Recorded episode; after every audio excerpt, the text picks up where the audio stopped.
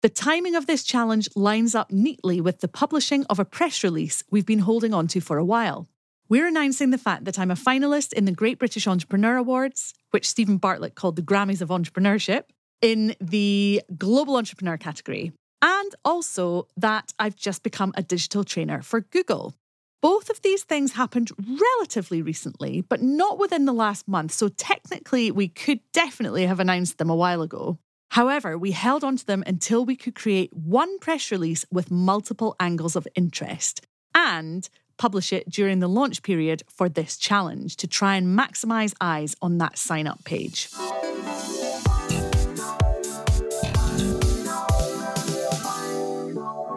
Hello and welcome to the Audience Growth Podcast. I'm your host, Niki Hutchison, and I'm delighted you're here. Today's episode is in partnership with Adobe Express, and I'm going to be taking you behind the scenes of some of the things we've been doing in my online business to scale and get to the next level. I know that lots of you are trying to grow online businesses, possibly targeting a similar audience too, so I know this episode is going to be super relevant to you as well. But before we begin, I have to ask you, have you signed up for my free challenge yet? Starting on October the 9th, we're going to be focusing on how you can master your marketing. The challenge is divided up into 3 training sessions, plus a final masterclass, all free. On day 1, we're covering how you can improve your visibility so that your ideal customers suddenly feel like they're seeing you everywhere. Day 2 is all about warming things up so that you can start generating more leads. We'll be lighting a fire under your marketing. And on day 3, we'll focus on converting more of those leads into sales. Sales are the lifeblood of your business. More sales means less stress and way more enjoyment as you build your business. The following Monday is our final session, and it's the masterclass, which is where we'll put all of the trainings into action, and you will leave with your very own marketing strategy, ready to implement yourself or pass on to a team member to do it for you. Sounds good, doesn't it? So pause the podcast and take a moment to sign up for free at nikihutchison.com/master-your-marketing. Now, back to today's episode, and I'm taking you behind the scenes of my business again. So let's dive in. Last week, I shared some of the things we've been doing to scale our business to the next level, which include creating a quiz, more digital products, and higher performing ads. Next up, we're completely focused on making as many entrepreneurial women as possible aware of our upcoming free challenge, Master Your Marketing, and signing up to take part. I know this challenge is going to make a huge difference to you and help you grow your business to the next level too, so I want to make sure that you're joining in. Here are some of the things we're doing, and you can work your way through this list the next time you're promoting something specific.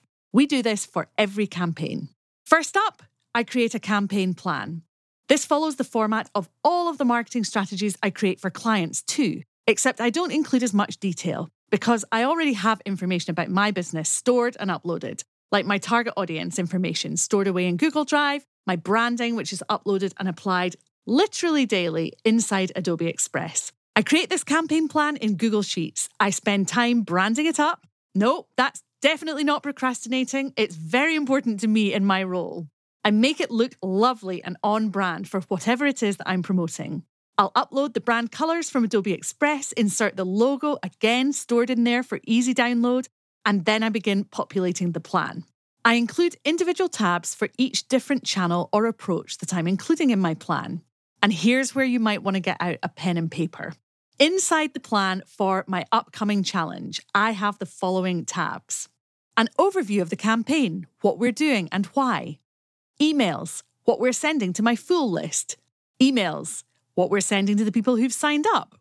I don't want them to sign up and forget about it, so we need to keep in touch. An Instagram plan, a list of reels I need to record, a LinkedIn plan, a Facebook page plan, and a group plan.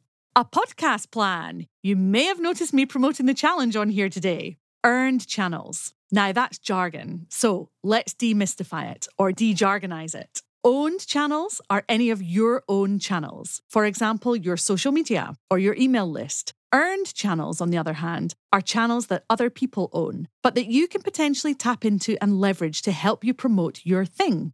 We've been asking our friends, membership owners, podcast hosts, and communities I'm part of whether they will help promote the challenge. Sometimes this might look like a simple email to their list, or sometimes I'll deliver a workshop specifically for their audience that leads into the challenge. And sometimes we'll do something even bigger. Watch this space because I have something big planned with one of our new partners. PR opportunities is next. The timing of this challenge lines up neatly with the publishing of a press release we've been holding onto for a while. We're announcing the fact that I'm a finalist in the Great British Entrepreneur Awards, which Stephen Bartlett called the Grammys of Entrepreneurship, in the global entrepreneur category, and also that I've just become a digital trainer for Google. Both of these things happened relatively recently, but not within the last month, so technically we could definitely have announced them a while ago. However, we held on to them until we could create one press release with multiple angles of interest and publish it during the launch period for this challenge to try and maximize eyes on that sign-up page. Once I've created the campaign plan, the next thing I always organise whenever we're launching something new is my socials. And when I say organise, I mean I ensure they're all consistent. I update my personal Facebook cover image to the campaign image. When I say campaign image, by the way, I mean the graphic design that we've created using Adobe Express to promote the challenge visually. It's really easy to create one design and resize it inside Adobe Express at the touch of a button. We do this all the time for our campaigns because it saves so much time. You simply create your initial design, then click the resize button near the top left of your screen, and a list of available options will pop up. You can then select all of them, but it's an extremely comprehensive list, so you wouldn't ever want to create every single one. Or you can simply select one or two. For example, I usually select the Facebook profile cover image, Facebook group cover image, LinkedIn cover image, Instagram story size options, and this time I've even selected the flyer size because I'm going to an in-person event next week and we'll be handing out physical flyers about the challenge when I'm there. I also make sure there are square graphics sized for Instagram, as this is where I do a lot of my marketing. Once I've updated the graphics, then I update the link in my bio so that it includes the URL of the challenge landing page. The phrase landing page also sounds a bit jargony, but it's literally the page that someone lands on when they search for your challenge using that URL. The reason that I update my personal profile cover image and the URL in my bio is so that when someone finds my profile, it's immediately obvious to them how they can engage with whatever it is that I'm offering, currently the free challenge, and where they need to click to get involved. The last thing I want is for people to come across me online, click on my profile, and not see the information they need. Next up, I update my other social channels with the same graphics. That means the top line of my Instagram grid, a new Instagram story highlight reel with cover image and title, and my LinkedIn cover image updated. I'm lucky now that at this stage in business, I have a fabulous marketing assistant who's worked with me for over 2 years. So we divide and conquer these tasks between us. But in the early days, I did all of this myself, and it's all worth doing. When I'm updating the top line of my Instagram grid, I create 3 single images in Adobe Express that, when viewed in a horizontal line, form one larger image. You can see this if you head over to my profile now. I'm at Niki Hutchison on Instagram. Then I schedule each image directly in Adobe Express Scheduler so that they appear in reverse order. Image 3 gets scheduled first, followed by image 2, then image 1. This means that when they appear on my grid, they will be in the right order. I generally copy the same caption for each image so that if anyone views them individually on my feed, they make sense as a standalone post too. My marketing assistant, Carmela, will then take the graphics and upload them to Adobe Scheduler, usually directly from the design area of this tool. You can simply click the Share button in the top right of Adobe Express and select Schedule Post. Then select the channels that you want to schedule each graphic to, fill in your caption, and it's as simple as that. Carmela will then save the posts for me to edit and approve so that they're ready to go live without either of us having to think about them again. We do all of this inside Adobe Express, including sometimes also creating a new profile image with the name of the challenge or the thing that I'm promoting in a frame around my photograph. This is done by uploading my brand photograph and then creating a design to overlay it, then downloading that design and uploading it as my profile image. During the process of updating your profile picture, and in some cases your cover image too, Facebook will give you the opportunity to let your followers know about the updates. I always take them up on this opportunity because every additional touchpoint, that's an occasion or a place people see or hear about you, every additional touchpoint can help more people take more notice of what you're up to in your business, and those people might want to get involved. Hopefully you can see that right now in our business, it really is a case of all roads lead to this free challenge. And that's how it needs to be every time you launch something new too.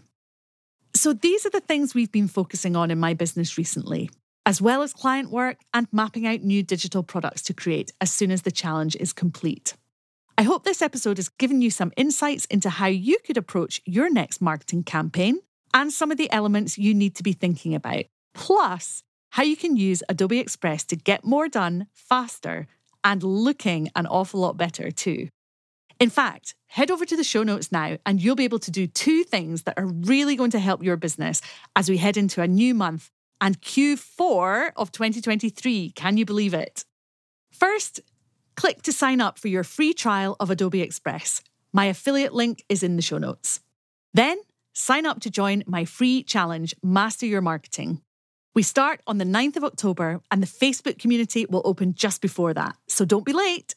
Your strategy for Q4 and your new business besties are waiting in there with me. I'd love to see you there. That link again is nikihutchison.com/master-your-marketing.